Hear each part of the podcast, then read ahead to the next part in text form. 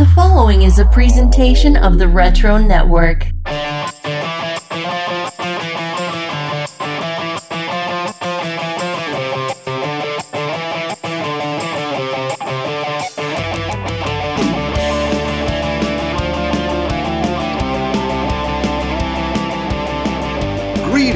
And welcome to episode 17 of The Wizard Files, the special podcast interview series where we go behind the scenes with former staff members of Wizard Magazine. This time around, we have a very special guest. You've heard his name mentioned several times in past interviews. He had quite a journey with Wizard that included becoming an associate editor of the magazine and these days co-president of Archie Comics. Please welcome to the show Alex Segura. How you doing, Alex? Alex? I'm good. Thanks so much for having me. Uh, that was a that was a great intro. I feel I feel pressure now. well, let's, let's take it off a little bit, but then put it right back on because before we get started, we figured you've got the inside track here, and we just have to know. Now, in recent years, we've seen Archie meets the cast of Glee, Archie meets the B-52s, even my personal favorite band, Archie meets Kiss. But when are we going to see the sequel to the seminal 90s crossover Archie meets the Punisher? Alex, come on, you're working on this. Yeah, it would it would be a dream come true. I think there is a sequel teased at the end of Archie Punisher. I think they teased Jughead, Jughead Wolverine. So you know, it's only a matter of time. It's already been a long time, but maybe uh, maybe soon. Now, if Marvel is holding too tightly to that Wolverine, you know, copyright there, I do have an idea for you here. I've got a pitch. I'm just going to throw it at you. We got Jughead and Jigsaw get mashed up through some interdimensional shenanigans, causing Archie and Frank Castle to team up against the meat munching menace of Jigsaw. Ah, That is an idea. I, I, will get my proposal to you Friday. All right. now, speaking of Archie, though, a, a lot of people read the Archie Double Digest and comics as kids. For many, it was their introduction to the world of comic books. But, Alex, how did you find comic books entering your life? And what were some of your favorite titles as a kid? Yeah, no, you nailed it. And I, I don't mean to be like a company shill here, but I, my first comic experience was Archie, and that really taught me the mechanics of, I guess, graphic storytelling, the panels, and it was really a, an education in just expanding my reading and, and uh, loving the medium. And then one of my earliest superhero comics was a digest. Actually, it was a Marvel digest uh, that I, my grandparents got me at my local grocery store. It was a reprint of Spectacular Spider-Man magazine, which if you're a Spider-Man fan, you remember Marvel did those two black and white magazine issues in the 70s, and it was a Stan Lee John Romita Green Goblin story. And I remember being terrified of how John Romita drew Norman Osborn kind of before he would flip and become the Green Goblin. And so as a preteen, the, the books that I gravitated to were the Marvel and DC superhero stuff, like Amazing Spider-Man by, by Erik Larsen and Mark Bagley, Chris Claremont's X-Men. You know, I, I was doing that simultaneous classic X-Men and current release reading, so hoping that the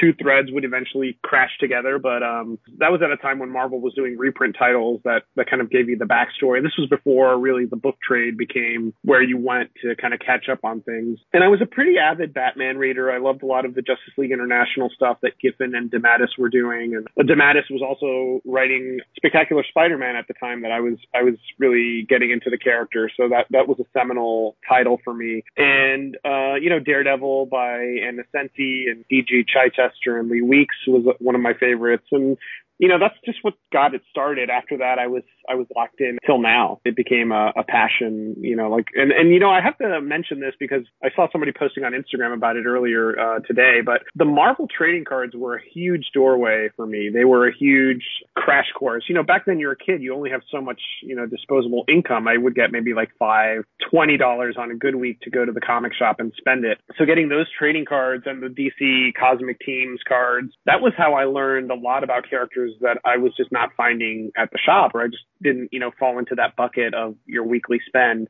That's what got me into stuff like the X-Men and X Factor. I was completely confused as to why the original X-Men were not the X-Men anymore. That, that kind of dates me pretty specifically because now they're all every everybody's an X-Men now. But um, yeah, that that was my introduction to comics basically. Yeah, that's fantastic. Sounds like you were pretty well rounded there. So then the question becomes what impact then did Wizard magazine have, if any? Yeah, no, Wizard was a huge, huge influence on me because I think I got into Wizard. My first issue of Wizard I bought in middle school. I think it was sixth grade, and it was the Rob Liefeld cable shaft cover, which I, I think, yeah, I think they can't really reprint that because I don't remember what the, I don't remember, I don't know what the legalities of it are, but, um, I don't think everyone was looped in on putting a putting a Youngblood character uh, with a Marvel character, but I remember being blown away by this idea that the creators, these artists that I followed, I, I was I was like a Jim Lee fanatic, and so I, I think I told Jim that when I worked at DC. You know, in, as an aside, like I was just a huge fan of his X Men stuff, and I loved Rob's X Force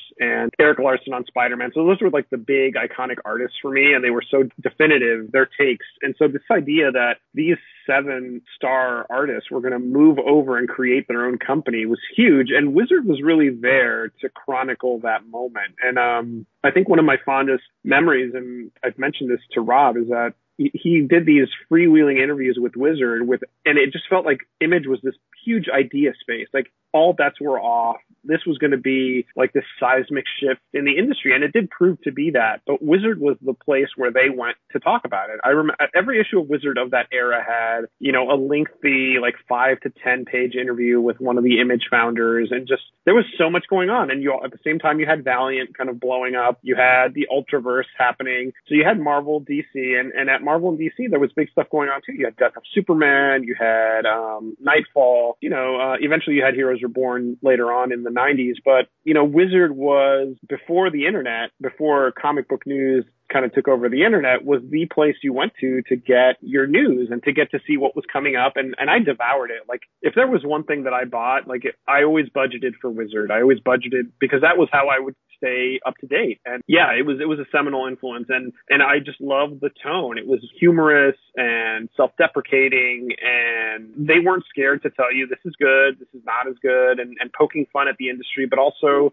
providing a platform for these talents to, you know, hold court. You know, just when Youngblood was starting to come out or when Wildcats were starting to come out, like these great new ideas and these new titles, you'd get to hear from the creators and they'd talk you through their process. You'd get to tour the offices. You'd get to see behind the curtain in a way that, you know, I realized that the comic press was not born with Wizard. But for me as a, you know, 12 or 13 year old, that was my first inkling of it, of a, of a story behind the comics I held, like putting faces to names, like meeting you know, like when, when Dark Horse launched their Legend imprint, which I think a lot of people don't think about now, but which launched stuff like Hellboy, uh, Monkey Man and O'Brien, Next Men was kind of dovetailed into that. And Sin City, it was very much an image like response from Dark Horse. And it was very cool to see it spotlighted in Wizard because you got to meet the creators, you got to put faces to names. So yeah, I was a huge Wizard fan before I even thought about being a Wizard employee. So that's interesting. Yeah, we actually, we just covered that Legend issue just recently. So that was a big oh, discussion oh, on our part. Yeah. I think I saw, I saw you posting maybe, and that's why it was fresh in my mind. But yeah, it's uh, one of those almost images that wasn't, you know? For sure. So what were kind of your ambitions as, as a youngster as you're reading comics? And then what were the events that led you to actually applying for a job at Wizard? Yeah, I mean, I was obviously a diehard comic person, a Wizard fan. So that was my just hobby, reading comics. And, uh, you know, I've always wanted to tell stories. And so I'd, I'd jot down ideas for my own comics or my own takes on existing characters. And I think after college, I did a lot of journalism in college, working for the college, you know, the, the paper and the yearbook and the radio station and things like that. So I kind of morphed my storytelling with this, I guess, career of journalism. I was uh, I did some news reporting, I did some sports reporting, copy editing for local papers and stuff like that. And at one point, it just kind of clicked with me to try and blend my love of journalism with my love of comics. So one of the sites I read, and this was at the you know the comic book news online was was growing. Wizard was this print behemoth. Like everyone brokered their exclusives with Wizard. So if you wanted like the cool exclusive news, you would read Wizard. But the kind of the grind comic coverage was happening online. Places like Newsarama, Comic Book Resources, Silver Bullet Comics. I think Bleeding Cool was just starting out. And so I reached out to Newsarama. I just sent them a blind email and I said, Hey, I've got a journalism background. I'm a huge comic fan. I would love to freelance for you guys. I didn't even think of it as a monetary thing, you know, silly me. I just wanted to talk to like creators. So I connected with Mike Doran and Matt Brady, who founded the site and Mike Doran still runs the site. He's still at Newsarama, but Matt Brady has since moved on to do other things. And they basically started trying me out. So I interviewed people like I interviewed Peter David about Young Justice. I interviewed Ed Brubaker about Point Blank, which was the predecessor to Sleeper, and Jimmy Palmiotti and Justin Gray about this Wildstorm book called The Resistance. I think Juan Santacruz was the artist, but you know, I was just starting out. And so that was the, all the interviews were kind of done over email and I was really getting my sea legs. But after a while, I became, you know, the number three aside from the two founders. I was the number three guy at Newsarama. It was just part of my routine. I was working at the Herald's International Edition, which is basically the edition of the newspaper that other countries get as outside of the U.S., uh, Latin America and beyond. And so that was kind of a designer editor role. And at the same time, I was freelancing for Newsarama, you know, for a pittance. I was still living at home, but it was so cool because I got to deal with all these amazing creators and really network and, and build the connections with the industry that I loved as a fan. And around that time, I saw that Wizard was looking for an associate editor. So,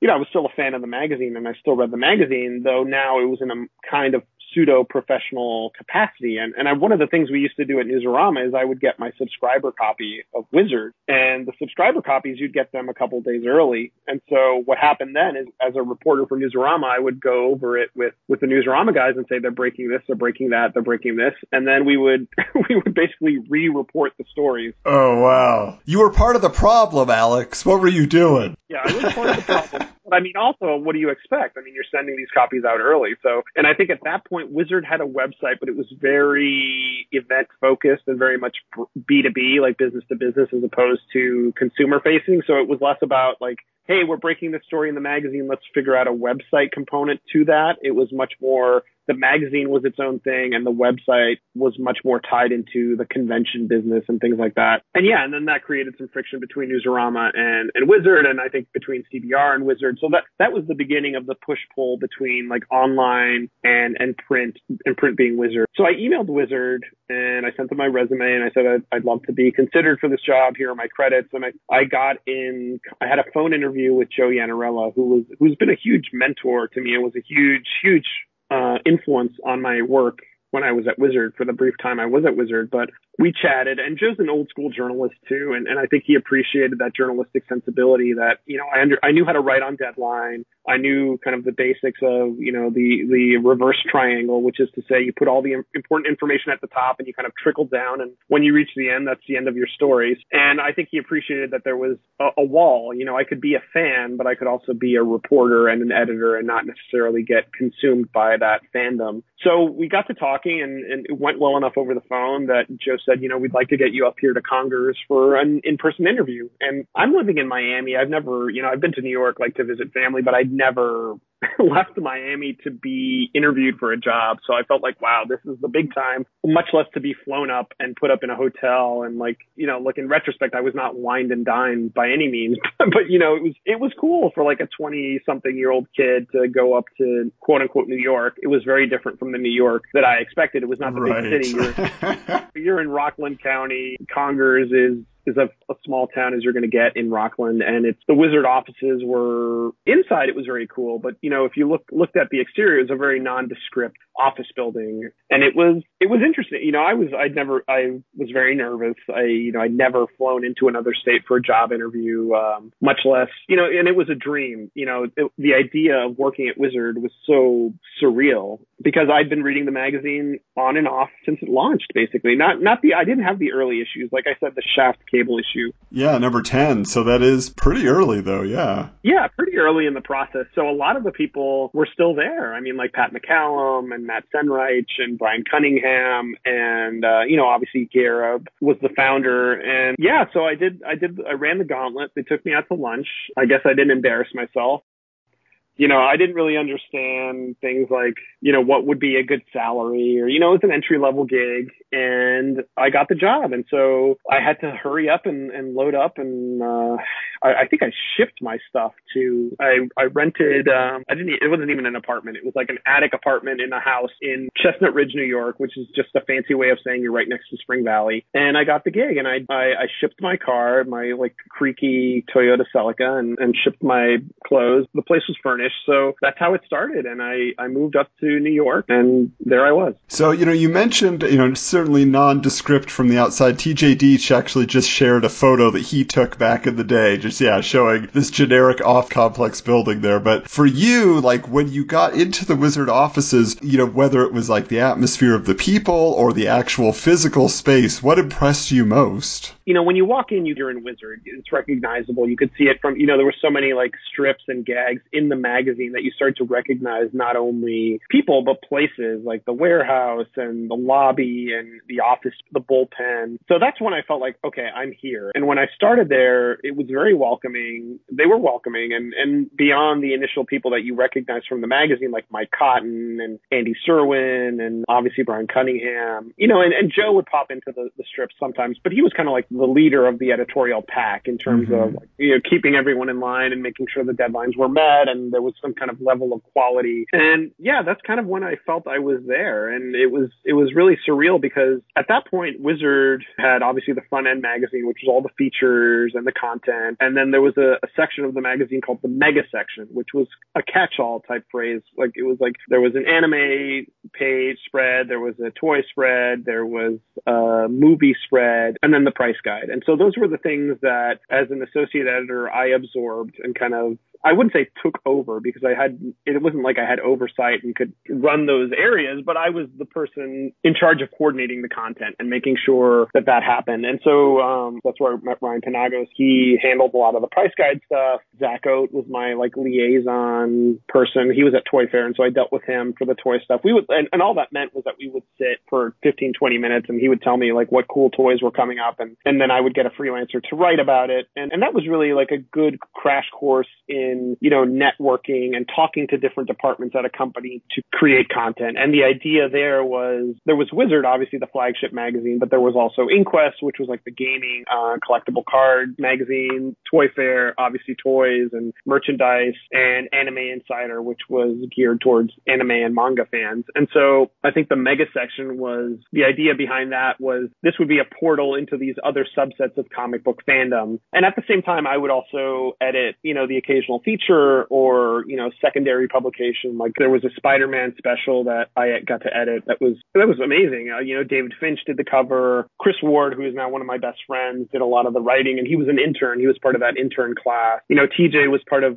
I think, our best intern class ever, at least in my time there. It was TJ and Ricky Purdin, who's now gone to do a lot of amazing things at Marvel. And I'm sure I'm blanking on people, yeah, but Brian um, Warmoth and a bunch of those guys. Yeah, Brian yeah. Warmoth. Yeah, Brian's a buddy of mine still. And Zach Who's gone on to do other things outside of comics. But you know, you look at the you look at the people that walk through Wizard, and it's a who's who of people that are still in comics. You know, Mike Cotton's at DC, Brian Cunningham just ended a long tenure at DC. It's it's just amazing that they all walk through those doors and then continue to do great things in comics. Now, I have a question for you. I, I don't know how much clout you had as the associate editor in terms of helping these interns and research assistants move up the ladder because that's that's something we've talked to a lot of people that started out that way and moved their way up, but you came in as an editor. So I guess the question I have is, do you talk to someone like Pat or whoever and say like, "Hey, this guy's doing good work over here. I really like what he's writing," or how did those decisions get made for somebody to even move up to the staff writer position that so many people coveted?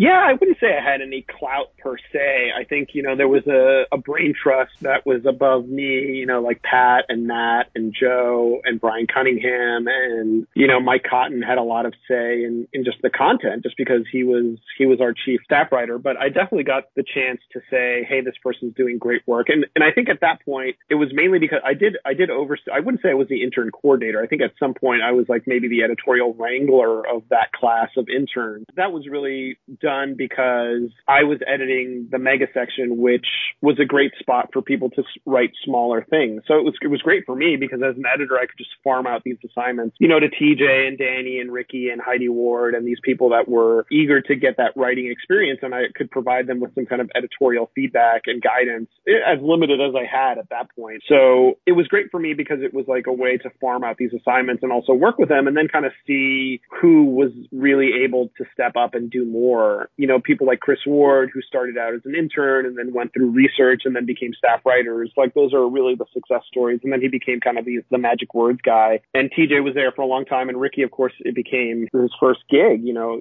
starting as an intern and then becoming a writer and then part of the editorial team. So I wouldn't say I had any oversight, but I did have some kind of ability to help give assignments to those interns and then see, you know, who would sink or swim and, and what would really happen. Right. Now, was there any type of feature that you preferred working on or some type of feature or idea that you were dreaming up and always pushing in a pitch meeting? I mean, did you have any sort of like agenda on your side? You're like, look, guys, I'm just telling you, this would be awesome. Oh, you. Know? Yeah, I mean, look, one of my best friends in life is Jesse Thompson, who doesn't really work in comics anymore, but uh, we shared bullpen space. The bullpen was basically the core editors of the magazine. And so it was Brian Cunningham, who was the editor, Jesse Thompson, Andy Serwin, and myself for the time I was there. And Alejandro Arbona stepped in and took over my spot when I left. You know, I, I like to say, oh, I was journalist and I, you know, church and state and I didn't try to influence with my fandom, but, you know, we all had our passion projects. We had books that we loved. And, you know, like I know Andy was a big crime fan and, and it's ironic because I ended up writing crime novels and, and we've, we've kind of bonded over that now you know, just crime fiction and things like that. You know, Jesse would would handle Wizard Edge, which was like kind of like the Wizard indie magazine. Yeah, we we were just talking to Todd Casey about that. Yeah, yeah, Todd's a good friend too, and so Jesse and Todd would would handle Wizard Edge, and I, I think the book I championed the most. We would have these emails where we would go back and discuss, you know, what's our book of the month, what's the, the book we spotlight, and I would always say, you know, let's we got to do guys, we got to do Wildcats 3.0 3.0 because it was a, it was a Joe Casey, Sean Phillips run, which you know, like I said, I was a huge Jim Lee fan and a huge Wildstorm fan. And so I was, I love that book. And, um, I still continued to be a Claremont apologist, even at that point where Chris Claremont had kind of faded away from the X-Men books and was now starting to come back and doing things like Excalibur and, and things like that. So I was always a champion of Claremont and, uh, and things like that. But I was the low man on the editorial totem pole as much as, you know, the interns were coming in, but it was very much driven by the senior editorial stuff. So I was, I was really new to the process and it, I, I think with any job, any publishing job or any professional job, it's going to take you six months to a year to kind of get your sea legs. And I think that applies to Wizard. And it also definitely applied to me, a Miami kid. I'd never really seen snow or driven in snow or like lived a New York winter at that point. So I was, I was, it was a huge like seismic life change for me. And I was so happy, thankful that I made a lot of friendships at Wizard, like people that I still talk to and text with to this day, like Ricky and Ryan and Jesse and Chris Ward, TJ and we all communicate pretty regularly. So I think that's the big takeaway that I made these lasting relationships and friendships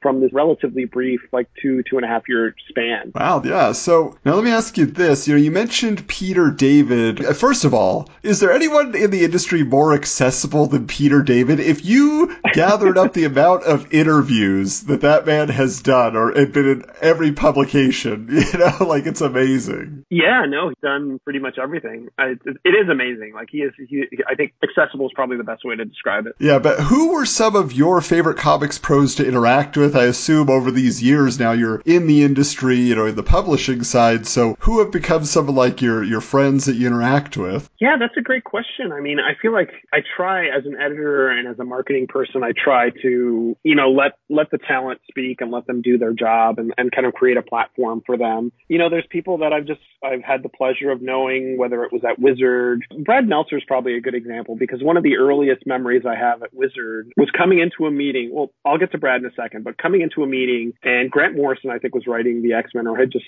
had just launched new X-Men, excuse me, his take on, on the X-Men. And, and I loved it as a fan. I remember reading it as a fan and, and, and writing about it at Newsarama. And, and I'm sitting in on this meeting and it was a really eye opening moment for me because someone said offhand, yeah, Xorn's Magneto. And I was like, what, what? What? like it just blew my mind that Wizard was so tapped into what was going on. Not only tapped into it, but informed and they knew like what the big beats were because part of obviously at a magazine, you're a whole, it's a whole different publishing schedule from a website. You know, like, you know, you put some on a website, you just put it up in a second and it's, it exists. But, uh, at Wizard, you were working on this three to four to six month schedule where you had to know what was going on in advance. So Wizard, we'd have to reach out to Marvel and DC and Valiant and Image and kind of say, hey, we're working on our whatever November issue, so you've got to let us know what the big beats are. And I was like, oh my god, what a spoiler! Like oh, I had no idea, and I think it was Andy that turned to me and said, welcome to Wizard. well, welcome to the machine where we like now know what's going on because they had to. They had to know what was going on, and they had to plan. You know, not just the content, but the covers and what the big stuff was going to be. Like, do we do a Michael Turner like Superman Batman cover? Do we focus on Identity Crisis? And right around that same time, I think I, you know, I could be wrong. It was a long time ago, but I think one of the first things that I remember having was getting those Identity Crisis scripts, and that was as like Dan DiDio was coming in and kind of putting his editorial stamp on at DC. And one of his big initial projects was Identity Crisis, which was Brad Meltzer and Rags Morales. And so that was really when I got to know Brad as a person because he was coming in as this novelist doing his first big comic book work, and we became friendly. And I'm lucky that that's a, that's a friendship that has lasted to this day. Like people like Jimmy Palmiotti, like people that I got to interact with at Wizard and at Newsarama and at DC. You know, Scott Snyder came in later, but you know, guys like Greg Rucka, Darwyn Cooke, Gail Simone, like talents that when I moved from Wizard back and then I went back to Miami, but then came to DC, like there were a lot of relationships that overlapped, which was huge. And, and people that I can call friends, like, you know, Geoff Johns and, and Brad Meltzer and people like that, that, you know, I got to see them from different perspectives as a journalist and then as a publicist and then to some degree as an editor and, and friend and, and a colleague. So it's, it's amazing. Now, you know, we've been hearing a lot about the shenanigans in the office. So the, the question comes to you. Who was the biggest practical joker in the office, and did you find yourself participating in any office pranks? I'm not a prankster by nature. Like I do have a sense of humor, but I'm not the kind of guy that'll play a prank beyond beyond like a joke and you know kind of fool people into thinking something is true. But I you know, and that's usually with like good friends and just a gag. But it was never like something like a practical jokester. People like Cotton and Pat Pat McCallum was really into stuff like that. But that, you know, it was never cruel. It was always in good fun and, and a gag and you know and it was just a way to survive. You know we're all like in our 20s or early 30s and trying to get by on these like very you know comic book salaries. Like most of us were coming from different places. Jesse thompson came from tennessee. I came from miami. Chris ward came from illinois. And so we're all coming in from different places and and we've come together at wizard. And this love of comics and this passion for the narrative and this love of wizard. Like a lot of us were wizard fans not just comic book fans but fans of wizard and and the stuff that Wizard did. So yeah, there was there was definitely a camaraderie and shenanigans and fun, but I, I never took it. It was never cruel and it was never really like bad. You know, it was always in good fun, and it was you know I think it was always a pretty welcoming workspace in terms of like just allowing people to do their thing. You know, I w- I'm not a big, like I said, I'm not a big prankster. I was in love with comics in terms of storytelling and as a medium and less so in like the shticky aspects of it. Like, oh, remember that really dopey thing that happened in comics. I loved it in terms of personalities and friends that I made. And, and it's really a testament to that time there that, like I said, that I could still call a lot of these people friends. Like Ryan and Jesse and Chris Ward and Ricky are people, you know, they came to my wedding, you know, they, were just, and I've worked with them in different ways. You know, like Ricky worked at DC and Chris is a friend of mine and Ryan, I, you know, Ryan, I was roommates with Ryan, um, for a long time. And, you know, at Wizard, you know, Ricky as an intern stayed in the house with, with, with me and Mike Cotton and James Walker. Like people, you know, and the intern, we had a lot of great parties at that house and it was a very, there was a lot of camaraderie and friendship. So yeah, I, I remember that pretty fondly. Yeah. So you talk about all these friends you made there. That's awesome. But, but we got to know about your relationship with the big cheese before, during, and after Wizard. So you tell us, Alex, Gareb Shamus, cool or fool?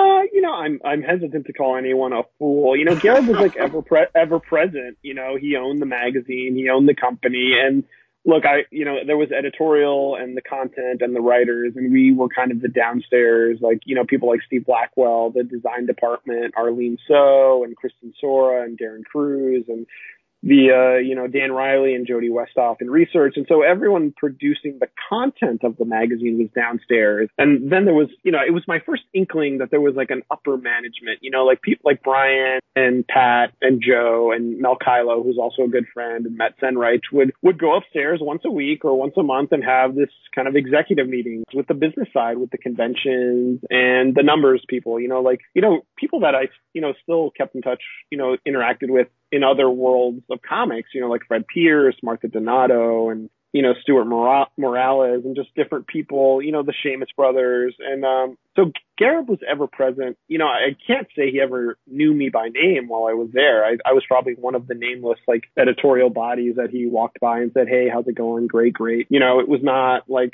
we didn't have a friendship or relationship beyond the fact that he signed my check. But yeah, I mean, he was there. He was present, and it was, you know, it was something he started with Pat and his brother, and you know, at his comic shop in Nyack, and um, it is kind of an amazing success story. So that it became this big thing that has continued to be rebooted and tweaked and and evolved beyond him. You know, it's not like I don't think he's involved in the business part of it now or or part of the company, but it continued to some degree.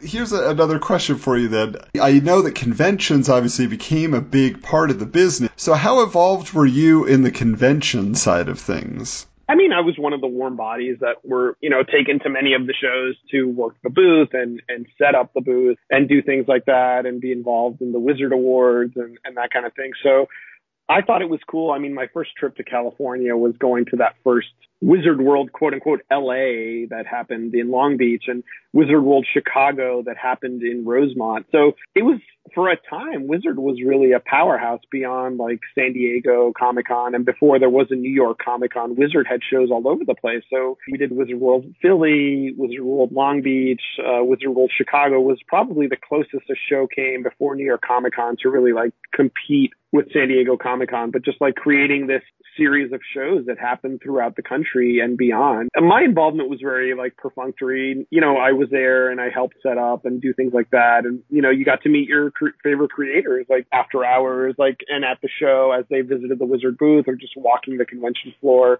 It was pretty cool. And it was very much a doorway into what would become my career, you know, working in comics and working at conventions and things like that. Yeah, tell us a little bit about the the Wizard Awards at that point in time. How many creators actually showed up to accept their awards? Because we we've heard how many Wizard staffers ended up taking some and keeping them under their beds, unclaimed awards. Yeah, I have one. I, I think I still have one somewhere in storage. I definitely had one when I got back to Miami, I happened to have one, just like an extra award, like one of the blank awards. But I, I think it was a play to compete with things like the Eisners and things like that that were so symbolic and part of like other bigger conventions. But you know, I, I can't, I, for the life of me, I can't remember being at a Wizard award event. I think I helped with the setup or the backstage. So, so like even you, as a Wizard staffer, were not attending the Wizard Awards. Like, yeah, I, I, and I, I don't think it was a diss on my part. It was just very much like not something that I rated. You know, like yeah. it was something where the kind of uh, upper editorial people would go to, and I was like, like I said, like edit, associate editor and editor of the stuff I edited um, was pretty much low on the totem pole. But I got to edit some cool stuff like the Spider-Man special. I got to interview people like Sarah Michelle Gellar and celebrities of that degree, and like a lot of creators. Like I got to interview Chris Claremont, which was a, a dream. But yeah, I, I didn't really rate when it came to uh, to managing or being part of the Wizard Awards for whatever they were. So now here's the question I have for you. I'm just going to turn the tables. What question am I not asking about your time at Wizard that I should be asking? Or, you know, what is it that you would bring up if somebody just said, Oh, Wizard, what was that like? Yeah, I think people really forget like just how much sway Wizard had. And I think one of the eye opening moments for me as a new person coming in with, like I mentioned, I think Joe and I bonded over having this very journalistic sense, but you know, Wizard had a ton of influence and there was a sense that, you know, Wizard was a sort of journalistic entity, but it really wasn't. It was much more about like entertainment and uh, giving people a peek into what comics were and the industry. So I remember having like this really eye opening moment akin to the Xorn Magneto moment where I said, you know, why are we covering this book? And I think it was Brian that said, hey, they're they're advertising. You know, they're buying advertising, so we have to, to some degree, cover this book, whether it come from Company X or things like that. And I think Wizard was doing a lot of interesting things in that space. Like, you know, do people remember like Black Bull Entertainment? Like, you know, things like it, they had a pretty cool roster, like of creators like Jimmy and Amanda and Mark Waid and and things like that, like creators that were fairly big names at the time and continue to be big names. And things like there was so much jockeying to get a cover. And I got to see a little bit of that mechanism at Wizard, but then I got to see it on the flip side when I worked at DC, where in my role as a publicist at DC, I would have to kind of kiss the ring at Wizard. We'd have to go, you know, I remember very clearly early on, like going to the Wizard offices again in a different capacity. And that was bizarre. Like here I am, like I used to work at Wizard and now I'm coming in as a DC suit, like a publicist with the DO and the publicity team and the marketing team to pitch them on Infinite Crisis and 52 and all these things. And, you know, that's how I kind of got to remain friends with not only the people I met while working there, but people that continue to work at Wizard. Guys like Ben Morse, who was my point of contact. He was like the DC staff writer at Wizard. And I had to, being the DC publicity person, I had to kind of liaison with him for coverage. And, you know, like Alejandro Arbona, who's a good friend of mine now, but we never overlapped at Wizard. We never were there at the same time. He literally took over and the gag was, oh, you know, there's, you know, we're, we're replacing Alex with another Alejandro because Alejandro is my, my name. You know, Alejandro is long, long form of my name. But, um, you know, Alejandro and I always give us, give each other crap because, you know, he, you know, he's a real Alejandro and I'm just, you know, I've, I've forsaken the name just using Alex. But, um, you know, Wizard was a huge influence in the industry because it was such a huge mechanism. They had all these shows. They had this hugely popular magazine that fans bought at comic shops. And I think one of the, the things that I talked to Joe Iannarella about and I talked to Brian Cunningham about was like, we've got to compete in this space. We've got to compete in this internet journalism space. Like having come from Newsarama and eventually going to DC, like where I had to interact with a lot of places like CBR and Newsarama and uh, comic, you know, other websites and Wizard. I think one of the huge missteps, whether it was by design or just it just happened, was that everything went all in into these convention initiatives and into these magazine initiatives, but nobody thought, well, let's let's create this website. You know, we've got all this content, we're getting all this exclusive content. Like, how can we slice it and put it into a website and compete with this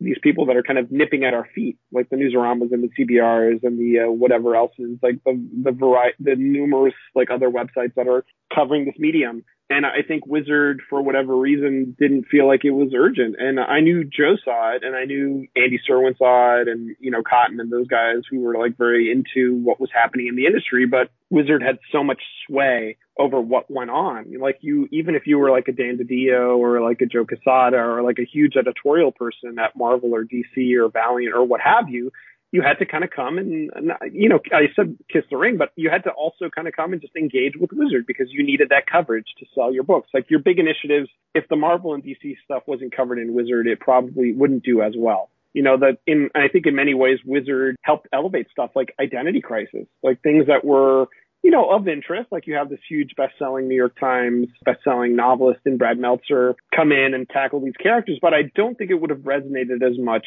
if Wizard hadn't bought in and given it the coverage that it got. So yeah, I think people forget in in hindsight, you know, Wizard becomes this thing like it gets criticized for its worst traits, but in many ways it was a kingmaker. Well, and that's yeah, that's that is definitely a, a, legacy that in many fans, you know, these days newer fans, it's forgotten, it's lost. But at a certain point for you as well, you saw opportunity elsewhere. So what can you tell us about what led to your departure from Wizard, going over to DC on the publicity side, and eventually your your current career? It was something so basic as just being homesick. I think there was one point where I went back home to Miami for a vacation and I was just like, wow, I really miss this. Like I, you know, Wizard was my first gig outside of Miami. My first gig where I had to leave home and I got homesick and I went back and I was like, wow, can I, you know, I just, you know, I could probably work at the Herald again. You know, my girlfriend at the time was in Miami. So it was like, what do I do? Like it was that first winter in New York, as much as I made so many great friends and so many relationships, it was so jarring to me as someone who'd never really felt that isolation being away from home and being the weather itself is very like lonely you know? W- winter is a cold cold season you know? It just felt like a, such a, a different thing for me as as this miami kid. And you know it was just time to go. I, I felt like i'd learned a lot at wizard. I'd made so many great relationships. And i even ended up coming back whenever i came to new york after that even before i got to dc i, I would hang out with those guys. Like you know people that just stayed at wizard much longer than i did like justin aclin and Jesse Thompson and, and Ryan and Chris and, and all these guys, Brian Cunningham. And, and I ended up intersecting with them in many different ways. Like Brian and Ricky worked at DC. Um, Mike Cotton ended up working at DC. Steve Blackwell was a friend of mine who I still, you know, as as a writer, I, I you know I cut through Texas and I got to see him. So you know, you, those relationships are ongoing. And so as I as I my time at Wizard ended, I went back to Miami. I, I went back to working at the Herald, and I started reviewing graphic novels for the Miami Herald. And I got in touch with David Hyde, who's the, the PR guy at DC, and I, I applied for a job as a publicity person while I, while I was literally on vacation in New York and I interviewed and I got to interview with David and and uh, Paul Levitz and that the, just DC and it became a career like doing you know my marketing background my writing background my journalism background all kind of and my passion for comics all kind of blended together to become a publicity gig. And so I worked at DC for a long time and at the same time while working at DC and watching people like Gail Simone and Brad Meltzer Greg Rucka like all these great talents Geoff Johns I got to see what it was like and I got to see what it was like you know, being a creative person in comics while promoting their work, Jimmy Palmiotti, people like that. And then at the same time, I was writing my own novels, my own mystery novels. And that's kind of, kind of, kind of how I connect, continued to connect with Brad, like people like Brad Meltzer and Greg Rucka, who were huge inspirations, continued to be huge inspirations as, as I want to say as an adult, but I wasn't a kid, like as a, as a, you know, as a more experienced writer. And so that writing career took off and it became much more than just writing novels. It became writing comics. And then as I moved on past DC to Archie, uh, it became really like a two pronged thing. Like I was doing this comic book stuff as an executive and as a writer as well. So I got to write comics. I got to work in comics and it was really just an amazing, and it all kind of kicked off at Wizard. So it was really, really cool. Yeah, uh, before we close out here, just real quick, the perspective from being on the DC side, what was the actual opinion of Wizard? Were they excited to be collaborating? Or like you said, did, did, did it feel like at this point, these guys, they got the influence. We don't have a choice here. Like we, we got to go with them. Yeah, I, I think it, I, I wouldn't say it was like we had no choice. I think at DC, like you you had to pitch it like you pitched the press. You had to go in and kind of say this is what we're working on, and it was much more. It was different than say pitching like a Newsarama or another place that covered comics because there was a financial stake. Like you, your advertising in Wizard, your your pay, your your talent are going to these shows, so there was much more of a back and forth as opposed to with another website or media outlet. You'd say, hey, this is what I'm working on. Would you want to promote it or would you want to write about it? And yes or no qualitatively. Whereas with Wizard, it was much more a financial back and forth where you're literally paying money to advertise in this magazine or you're paying money to get promoted at these shows and your talent is so embedded in this industry. So I think Wizard knew who their audience was. And so if something that you were pitching as your big top like comic book priority didn't jive with what Wizard thought was going to resonate with their readers, then you maybe didn't get the coverage you wanted. And so something like 52, which involved like very smaller characters and wasn't necessarily like a big on, on the surface was not necessarily like a big ticket, like earth shattering crossover. It had much more nuance. Maybe didn't resonate with, you know, with Wizard and what they thought would really click with the readers. So it was a different dynamic. And I, I don't, you know, I think, I think DC at the time saw Wizard as something like you had to deal with. You know, you had to kind of thread that needle. So I wouldn't say it was good or bad. It was just a different kind of dynamic. It's just how it worked. Okay, so now what can you tell us about your new project you have going on right now, The Dusk? Where can people interact with you and get involved in that? Yeah, so the Dusk, you know, I've written a lot of different comic books like the Black Ghost and the Archies and, and crime novels. And so the Dusk is very much a blending of those things, like taking that idea of this passion for superheroes and comics and the worlds of that space and also blending it with crime fiction, like this idea that you can put a spotlight on on the world as it is and what's going on in, in the world and, and approaching these superhero stories in a different way. And it really just kind of spun out of watching my own son, who's five, like become a a fan of comics and reading him these stories that I loved as a kid and, and seeing like, well, maybe, you know, like punching a guy is not the way we solve problems. You know, you can still love superheroes. You can still love this narrative, but maybe telling the, those stories in a different way. So the Dusk is Jaime Nunez, who's a, a, a public defender in this this city, this city called Blackstone, which is a love, and it's all a love letter to superheroes. Like Blackstone is a love letter to those fictional cities. The Dusk is a love letter to these crime fighters that we all loved as readers, like Batman and Daredevil and Spider-Man, but kind of approaching those stories in a different way. Like how can somebody actually do good? Like how can somebody put on a costume and do good beyond just the the violence of it, beyond just like punching a guy, throwing him in prison and saying, you know, kind of wiping your hands and saying problem solved. So that's the exploration, but also doing it in a way that's not grim, gritty, bloody, violent, like in the way that kids can react to it, but also we can. You and I, I'm assuming we're kind of similar in age, but as readers and fans of comics, you know. So that's it. It's on Kickstarter now, and hopefully, if people can support it and give it some love, um, I would be greatly appreciative. Yeah, very interesting concept there. Nice. You know, it's co-written by myself and Elizabeth Little, who's also a crime novelist. But you know, David Hahn is the artist, and Joe Illidge is the editor, and Joe's like a veteran comic guy. But David's got this very fantastic, clean uh, Batman animated series type style that I think will resonate with people. Yeah, I mean, the art has looked great uh, with it even sharing on social media. So definitely encourage people to uh, connect with you. So where where can they find you online if they want to get more information on that? You can find pretty much everything about me on alexsegura.com, which is my website. You can find my comics, graphic novels, and crime novels and podcasts and things like that. I'm also fairly active on Twitter at Alex underscore Segura, Instagram, Alex Segura Jr., and Facebook as well. So that's it. Awesome. Well, uh, one last question here as we go. We have to ask, all right? Betty or Veronica, Mary Jane or Gwen Stacy, Thelma or Louise? I was always, you know, I, Gwen Stacy was always kind of this ethereal ghost type character when I first started reading comics. And so I was always Team Mary Jane. I got to say. Yeah, and Betty and Veronica, it's always been a, a, a pair and like a, a, different part of that love triangle. So I can't really say one is better than the other. That's right. I, I figured you you you can't weigh in exactly on that definitively yeah, at this point. Oh, the company line there, yeah. all right. Well, Alex, thank you so much for joining us. This was a ton of fun, and best to you with all the projects you're working on. Oh, thanks so much. This was a blast and really fun to kind of walk down memory lane. Well, thank you again, Alex, for joining us here on the Wizard Files. We surely enjoyed getting your perspective from both sides. And for those of you out there, uh, we're talking to you. Yeah, yeah, you, the other guy who used to work at Wizard. We want to hear your stories, so be sure to reach out to us on Twitter at Wizards Comics, on Instagram at Wizards underscore comics, or send us an email. Let us know you're available, wizardscomicspod at gmail.com. And for those of you who are just finding us through the Wizard Files, don't forget, every Wednesday we have Wizards, the podcast guide to comics. Yes, where we cover a full issue of Wizard Magazine in chronological order, get into all the details, and then the following Wednesday, we have our Wizards half series where we cover the rest of the stuff we just didn't have time to get to. Wizard gave us so much to enjoy on a monthly basis, plus, we cover all the bonus issues, the special editions, the tributes. It's all in there. We get into the full gamut of what Wizard had to offer. So, until next time, we're closing the files.